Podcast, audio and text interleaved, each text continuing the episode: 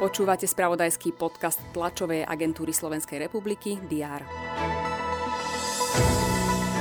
Dobrý deň, prinášame vám prehľad udalostí na posledný februárový deň.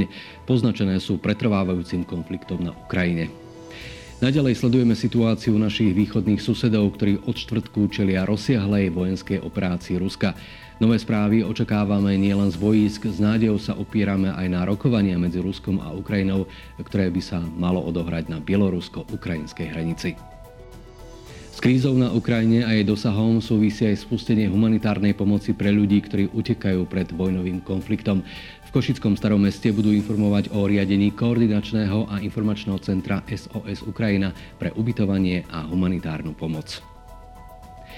Dnes sa začína každoročné podujatie Týždeň slovenských knižníc, ktorého cieľom je pozitívne zviditeľňovať knižnice ako kultúrno-vzdelávacie inštitúcie.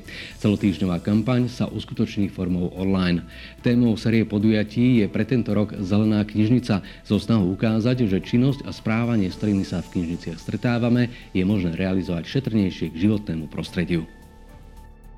Pozrieme sa aj do regiónov na témy, ktoré súvisia s bežným životom ľudí. V Martine majú podpísať dnes dohodu o revitalizácii memorandového námestia.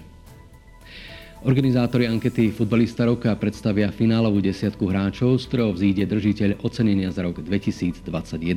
V ankete trénerov, futbalových odborníkov a novinárov získal posledné dva roky ocenenie obranca milánskeho Interu Milan Škriňar. Správy TASR nájdete na portáloch teraz.sk a TASR TV. Nech sú čo najlepšie.